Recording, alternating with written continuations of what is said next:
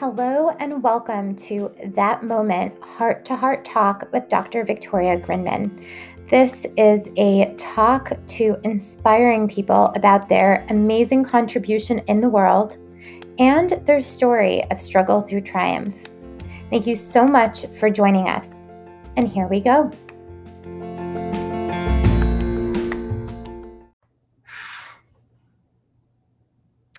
Welcome to episode 15 of That Moment Heart to Heart Talk with Dr. Victoria Grinman. I am your host, and I'm so excited to be here today with someone super special to me. She is my best friend. She knows too much, so therefore, she will always be my best friend. And one of my most favorite colleagues and professionals. And uh, her name is Polina Shkadron. Polina, welcome. Thank you for having me. you are so welcome. Thank you for being here. I am excited to have you on because number one, there are people that are listening that will definitely benefit from your story. And I can't wait to get into it. And there are just so many amazing things that you do. And you're like, you're like a chef. You're not a baker, but you follow direction but you're like a chef in your profession where I think you put together so many incredible things and that don't usually go together. And you you know really are unique in what you do. So before i even go on why don't you tell everybody tell the world who are you in this world? What do you do? What's so special? So uh, good morning everyone. I'm Polina and again thank you for the introduction. I'm the owner of play to learn and by profession, I'm a speech and language pathologist, and I'm also a nutrition educator.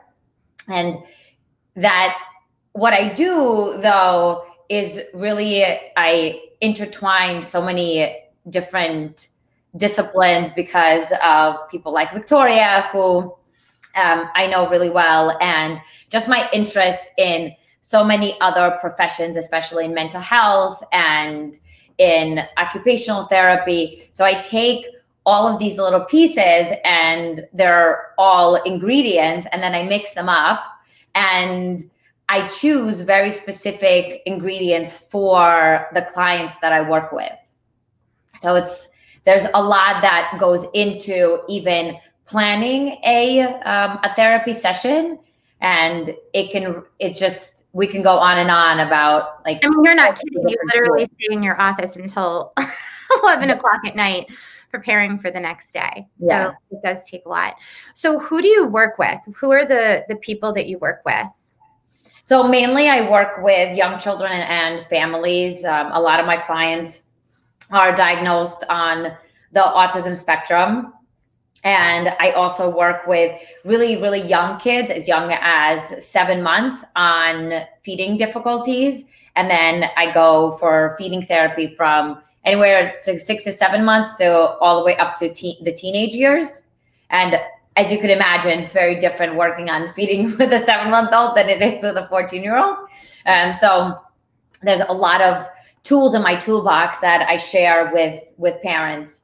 Um, and then I also work with kids who have language learning disabilities. Um, I love working with that population also because it pushes me to be even more creative, especially now when the world is on teletherapy um, and keeping kids engaged and still having them take away from the session what I would really want them to take away from it.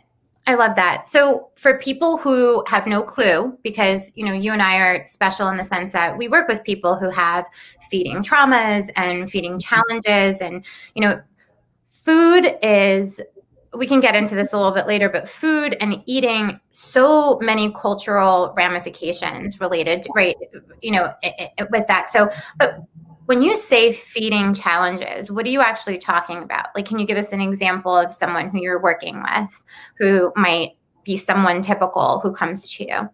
Sure. So um, I've actually lately gotten newer clients with an array of, like we say, feeding challenges. So I have a little guy now who I just started with. He was diagnosed with autism a few months ago, and he's not even two yet, around the age of two, uh, and has a very restricted food repertoire. So the amount of foods that he eats and the variety is very restricted. So we're working using a very play-based approach. Hence, it's part of my part of everything I do.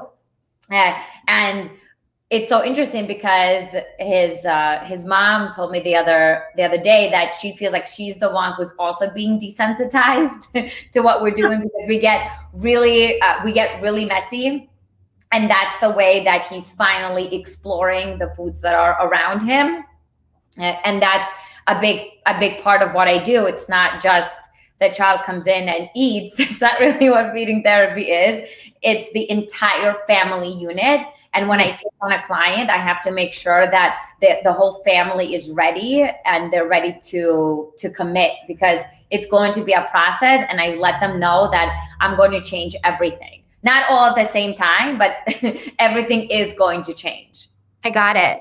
So I I love this conversation because it really highlights how many different parts of the process of working with someone, working with a family, as it's not just working with that kiddo, it's working with the entire family. It's yeah. shifting beliefs, it's shifting behaviors and habits, and really being someone who does the therapeutic part, but also challenges the rule makers in the household, right? And that really takes a lot of collaborative work.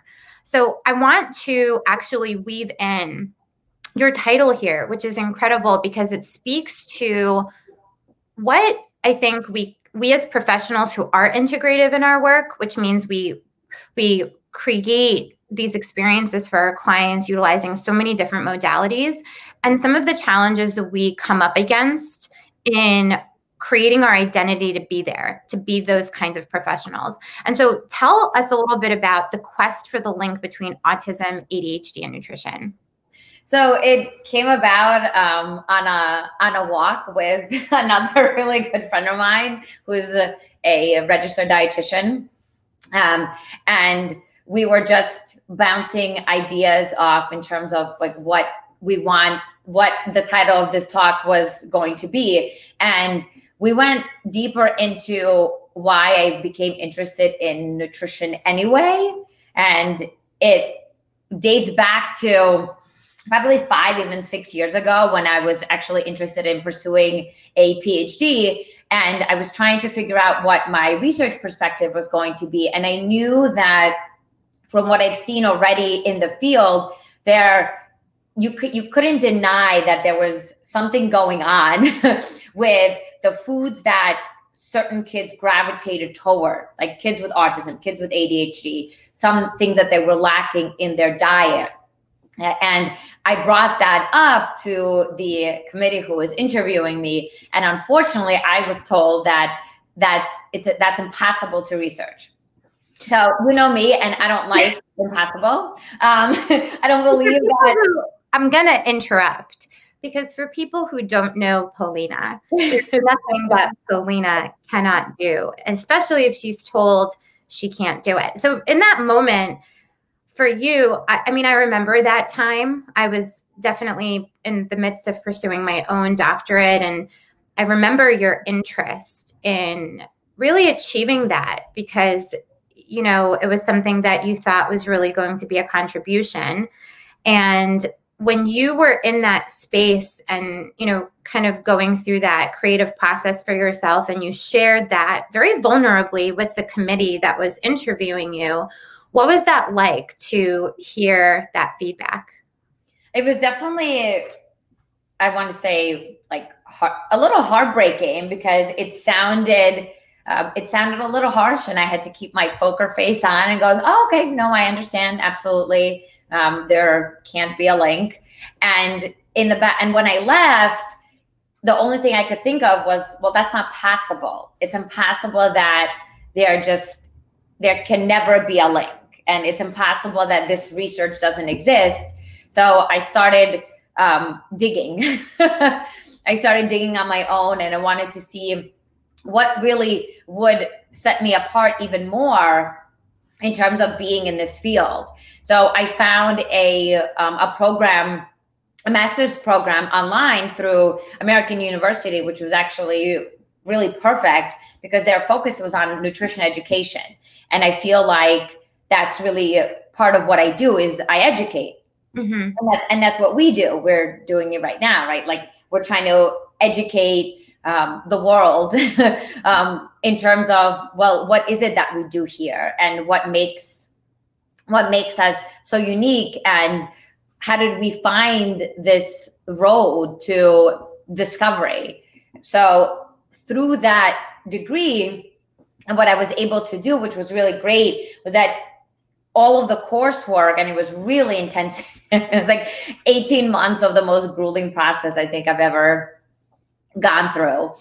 And what we were able to do was actually look into the research interests that we really wanted to focus on. And for certain courses, I looked into um, autism and gut health and focus on studies and wrote a paper on that. And then for a life cycle nutrition class, which was probably one of my favorites, um, I focused on ADHD and the lack of omega 3 fatty acids in diets of children with ADHD. so that's how all of this came together. so I love that because you found a way.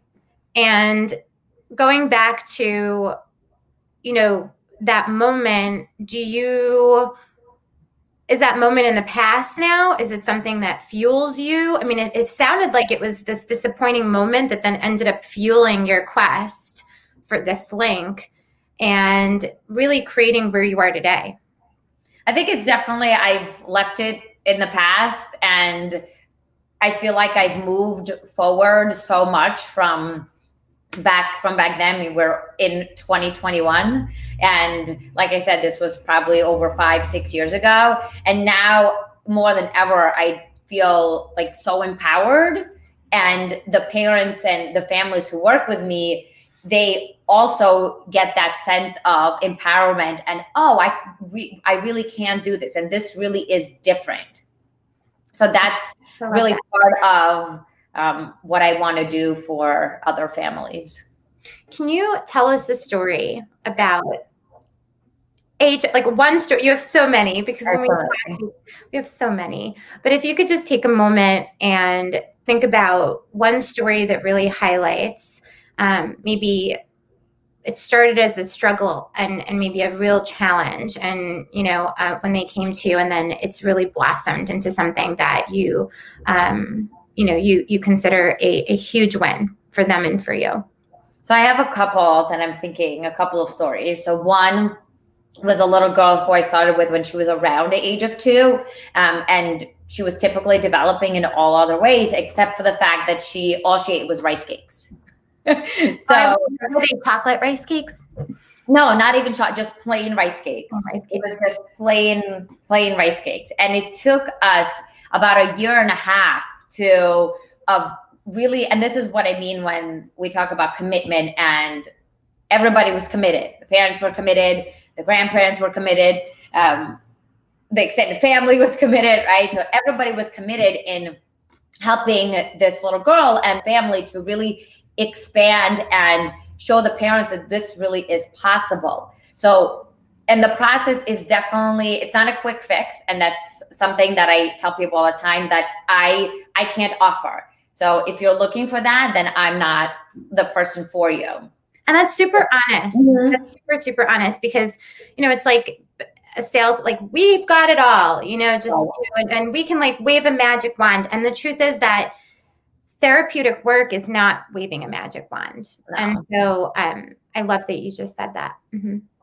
So it's and it took us it took us some time at the end the approach is it's it's strategic it's definitely slower it's respecting the the boundaries of the kids i think we forget that a lot of times that children have their own boundaries also and we can't just go in there and say okay well now these are new rules and you have to follow all of them mm. but also um, that's why the process is also slower because the child has to trust me. Uh, and I tell families that all the time that sometimes there's broken trust when it comes to mealtime. And it could be a little bit more difficult at home. And sometimes easier for me at the office because I'm starting at, on a blank slate. The child no I reason. To stop you and ask a question. So going back to children have their own boundaries, Mhm. that makes all the sense in the world to me. But for those that might be listening who don't know what you mean by that, because they might perceive children as not having boundaries or they don't really know what boundaries are so why consider them and you know those kinds of questions what would you say to explain what you mean by that Well, what I mean by that is that I love the no phase. when children go, when they start developing that no phase, for me, it's one of the most important developmental phases because they're establishing themselves as little human beings and they're reaching that state of autonomy and they're going, Well, I have my own ideas and I have my own wants and I'm going to show you what they are. So that's the boundary they're creating. And if we ignore those or override them, and we'll talk about what that is when it comes to mealtime, when we override those boundaries, what we're telling kids is that you, you, I know what you're going through better than you do. Mm, I'm the expert on you. mhm. Is definitely not the case. and that's not what we want to that's not at the ben- to the benefit of the child either right because when we're lots of times we think kiddos are just these you know they they're already developed but really they are developing beings. And so part of their development is that no phase. At first i thought you said face. I'm like there's a no face? I don't know something but you said phase right? So and and it comes with a no mm-hmm. face which is kind of cute too. But developing an understanding of our kids and their no phases and that the no phase is something to be respected and you know to teach kiddos when they can you know we stop and they can begin and they can make their own choices. And um, I, I love that. I think it's one of the most important developmental understandings about kids. Yeah. Definitely. And then and we'll come back to that. We'll bring that in to what it means when kids say no and push push food away because that's a big uh, that that's something else that we handle all the time. And that's what um, a lot of the parents come to me and saying well they don't want this food on their plate and they push it away and they say no and what do i do Mm, so going back to um, the, the this little girl, and we actually were able to phase out after about a year and a half because we hit a really great stride, and she started doing really well. And it was really because everything that I did with her was hands on. So even at you know the age of two and a half, she was participating in making the foods and she was watching and understanding that something goes from being raw to being cooked and experiencing all the feels and all of the the textures the flavors the smells uh, visually all of our senses are involved in mealtime. So if you can imagine, we took her from rice cakes, which then the parents said to me, those were really dark times. Like I would never, I'm never gonna forget that. I thought it was so funny. And for them, and it also helped me realize, like, oh, those that's what they felt like back then. They felt like they were in dark times because their child just wouldn't eat anything except for just plain foods, you know, rice cake, rice, anything that was flavorless. Uh, and then what what she started enjoying was anything from like asparagus to cauliflower to wow. to fish to things like her foods being mixed and her saying that things were her favorite. So she's th- that's some, that was also a really big win i think for us as a team. And i consider myself and the family and the child we're all a team in this. So for the team that was a really big win was that she can come to the table and choose from anything that was available on the table. And the parents knew that she and they also began to trust in the fact that she understood her hunger and satiety cues. And that's something that when i don't think i understand those yet for myself. And that's so, it's so funny you say that because that's something when it comes to intuitive eating and like mindful eating which I mean, you work with mindfulness all the time. When it comes to mindful eating, um, and there's a big difference between being mindful and being mindless when we when we consume foods. And we've spoken about this before. One of my biggest rules is that there's no electronics at meals because when we're people just who were watching are probably no longer watching.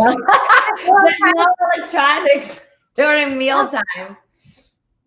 There's no electronics during mealtime because then it turns you turn the fake the focus the focus away from the meal to distract. And the point is that the food is the star of the show. The meal is the star of the show. And even if the child isn't eating and sitting at the table, that's still part of mealtime and that's still something that we work on. It's the whole family then is having a conversation. And it doesn't have to be about food, it's about your day and what you did. And if the child isn't verbal, meaning like the child doesn't have words yet because they're young, they're, you know, playing around with the foods that's around them. Yeah. So they're still part of that family mealtime experience, which I think is huge. So, what you're really talking about, because as I'm listening to you, I'm thinking these dark times, and then you really bring, and it's funny, but I mean, that's what it feels like, right? Because when you feel like there's no hope, you feel helpless.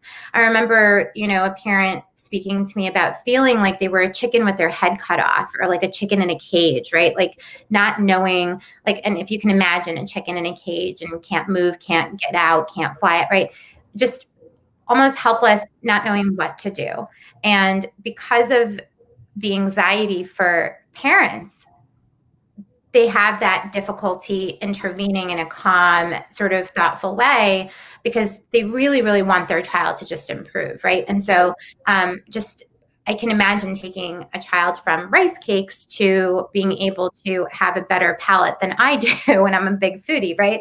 Um, is just incredible. That's really a lot of growth through something so difficult.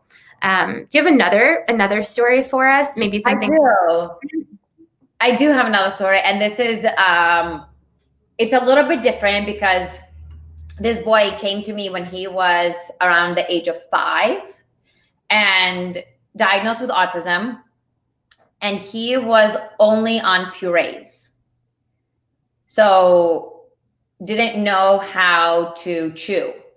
Mm. And I thought that that was so interesting because our first, and I'll never forget this. This was at my old, my old office location. Um, so our first meeting, that the first evalu, the evaluation that we had, we had like, uh, he wouldn't come to the table, so we had a little picnic, uh, and he vomited everywhere. I was like, this is a great start. The parent will never hire me. Her kid just threw everything up all over. Um, and then they were with me for like over two years. wow. Um, and again, like very, very committed, very committed family. And what we were able to do, well, for this for this boy who was already five, think about all of the experience that he's already had ingrained in him in those five years of being alive. Mm-hmm. Right.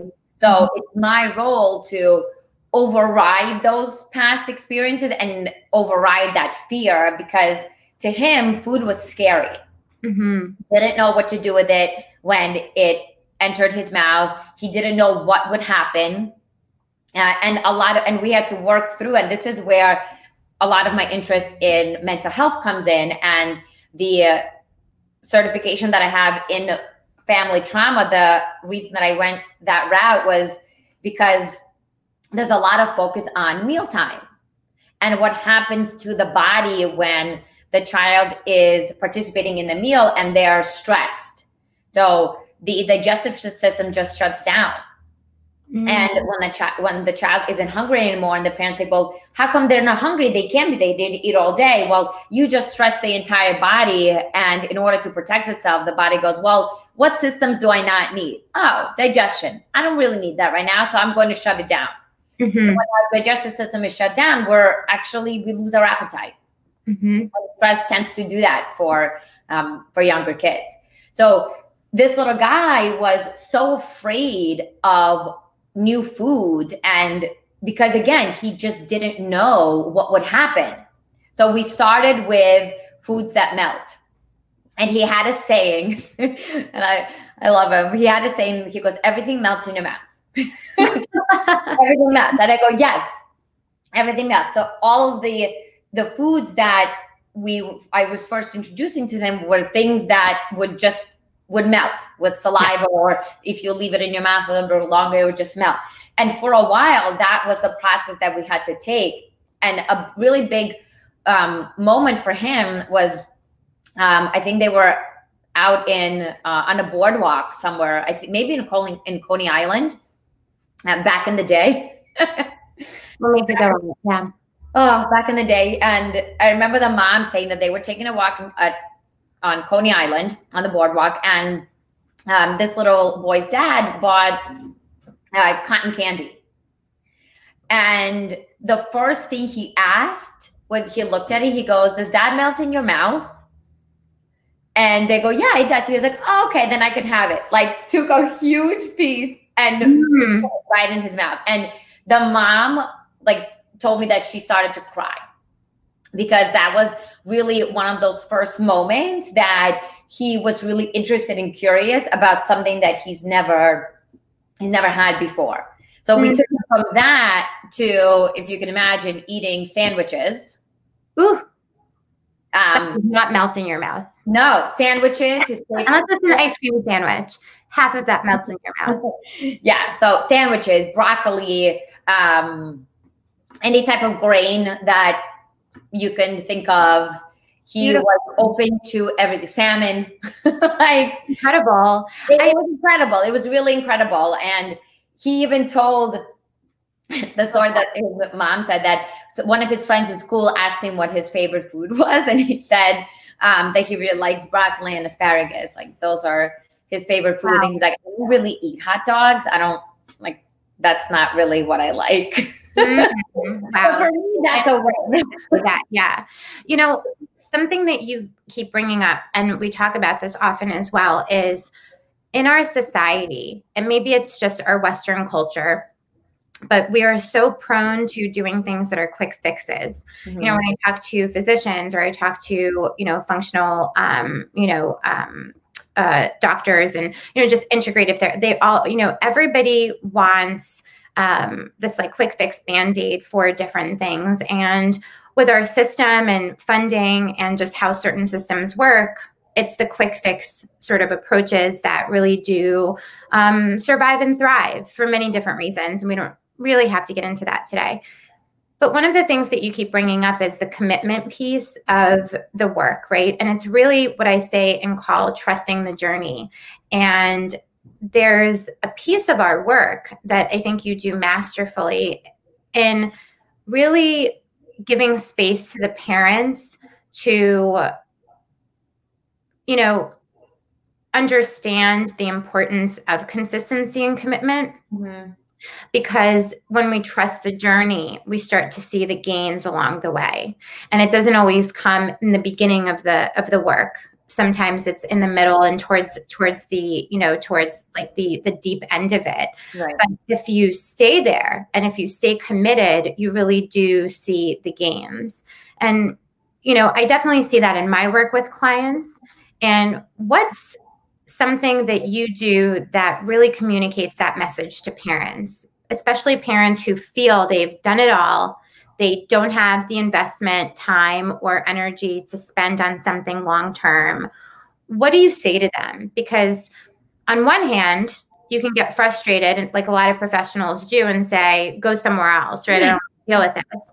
But what we really want is to help the child. Yeah. Right. We, and, and in order to help the child, we do have to um, deal with and find creative ways to really support the parents to understand. I know that, like, you don't see this journey i do because i've seen and so how do you do that? How do you um, have that be communicated? Well it's interesting because you say trust the journey and i tell and i say trust the process. Um, so and this is also why especially for younger kids i have the parent in the room with me Mm-hmm. all the time. Uh, and again especially for something like a like a feeding therapy session so that we and we start it's it happens really naturally actually through conversation, through interactions, and through certain moments that occur. Um, either you know if we're at the table, if we're or or if we're on the floor, and in those moments, I can just look at the parent and and point and go, this this this is what's happening right now. Just stand back, stand back and watch because this moment, this is exactly what we're looking for. And then I see like the nods, and then I I see the light bulb of oh this is it. So it might not happen the first session. If it does, fantastic.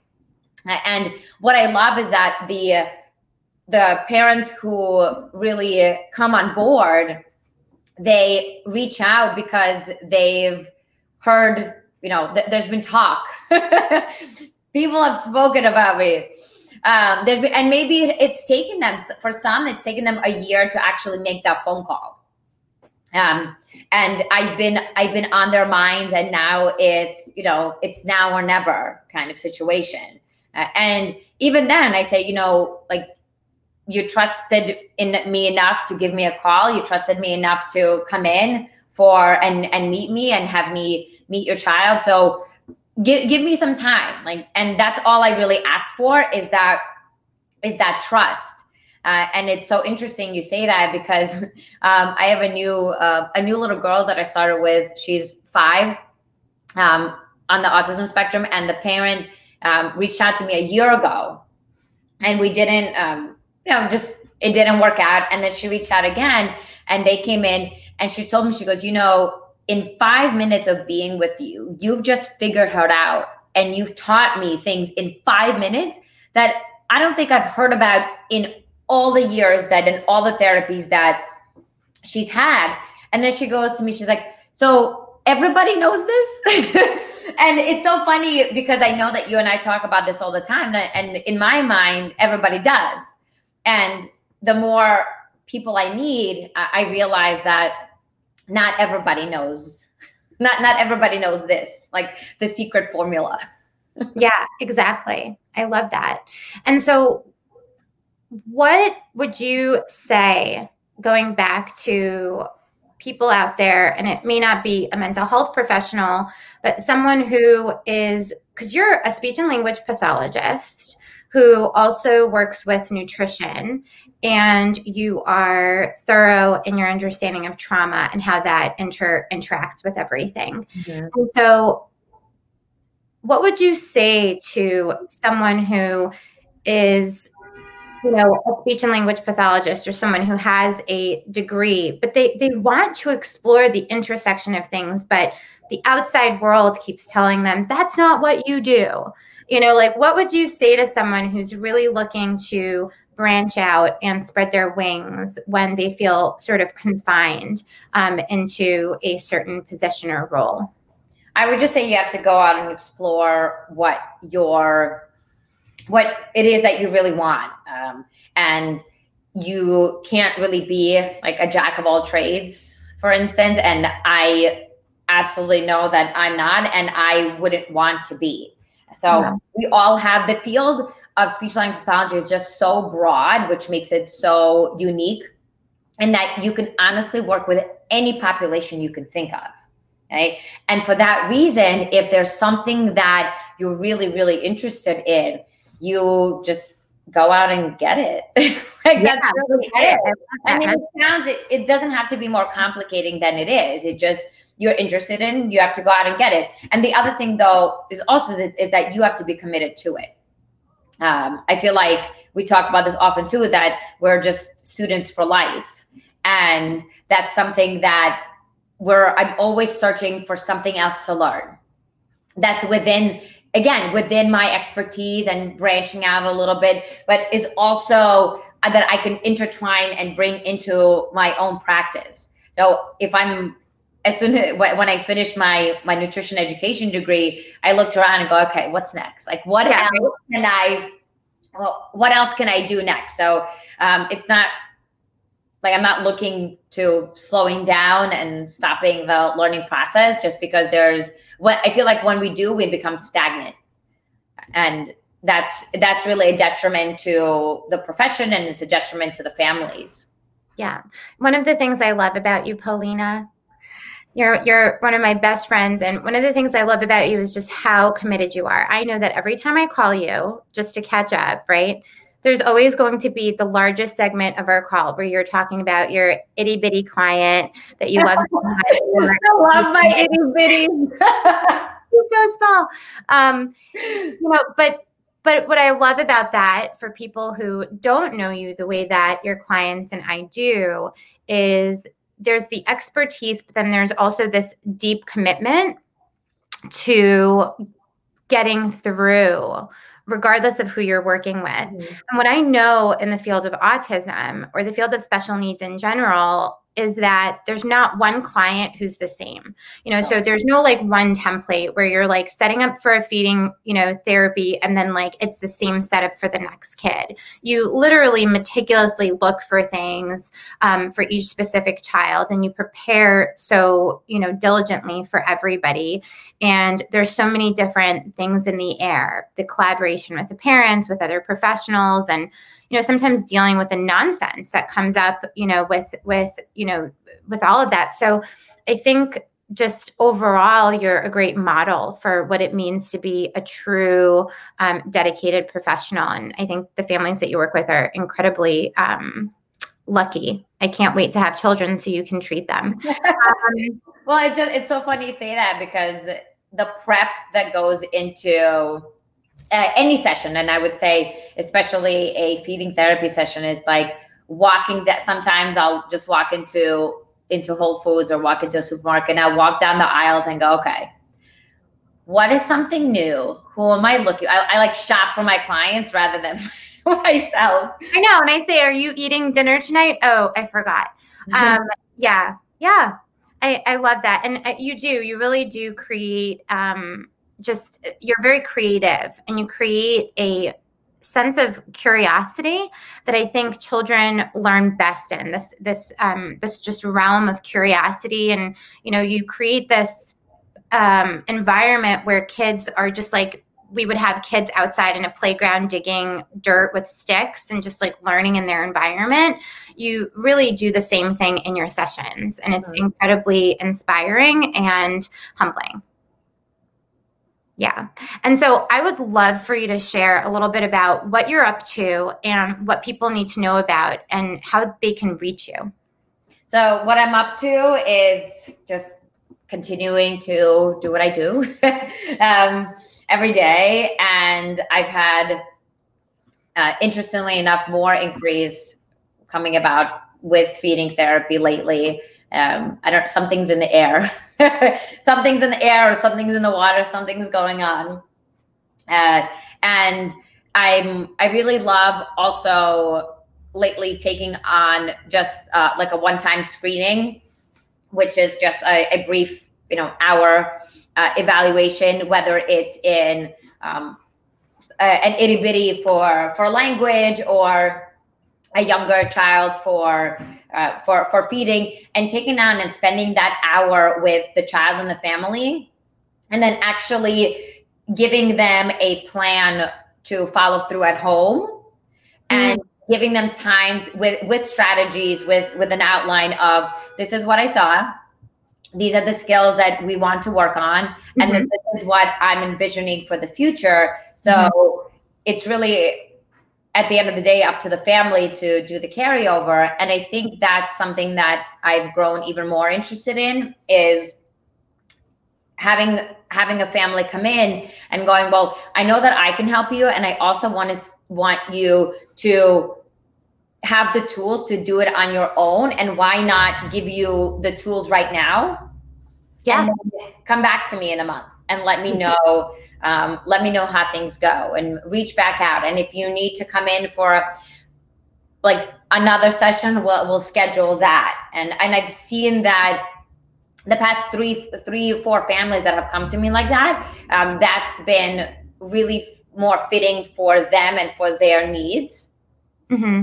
also um, i think really really important so that par- i feel like some parents and you tell me if you find this in your practice also when they come in they're they're thinking am i going to be in therapy forever is this a forever thing like this is yeah. never going to end this is just yeah. forever so yeah. it's well you know come in once let me show you and then i'll give you some I'll give you I'll give you tools. I'll write out a plan for you, and then you could always come back. I love that so much. Yeah, mm-hmm. and giving people options, right? I always say Absolutely. my job is is really to make myself obsolete. So you really don't need me. And what better way than to really provide that empowerment up front and then if people do need support, really making it easy for them to come back and right. and share that with you. I love that. Um, so I would love for you to leave us with maybe something that you would love for everybody to to know or a mantra or a quote or something that you just think you know everyone should should have top of mind. What everybody should have at the top of their mind. It's like um i don't really know if i have a mantra and for me it's mostly like let kind of like let kids be kids uh, and also mm-hmm. just more be the observer a little bit more. So take a step. Oh, that's a mic drop. be the observer. Yeah, that was great. Perfect. Be like be the observer, and then I also tell parents that silence a lot of the times is just golden. Silence really is golden, and uh, take a step back and see what your child can do on their own, because that's one of the pieces that I think when kids are in therapy all the time and all of these different therapists come in, and it's just something that actually came up late. Um, recently, I started seeing a 10 year old girl, and my first question was, Well, when does she have time to just be on her own? And the answer that I've gotten was never. Mm-hmm. She's never just left alone. Mm-hmm. And I feel like that's such an important part of the developmental process is let the child be and and uh, just see what it is that interests them mm-hmm. and what excites them and what is it that brings them joy.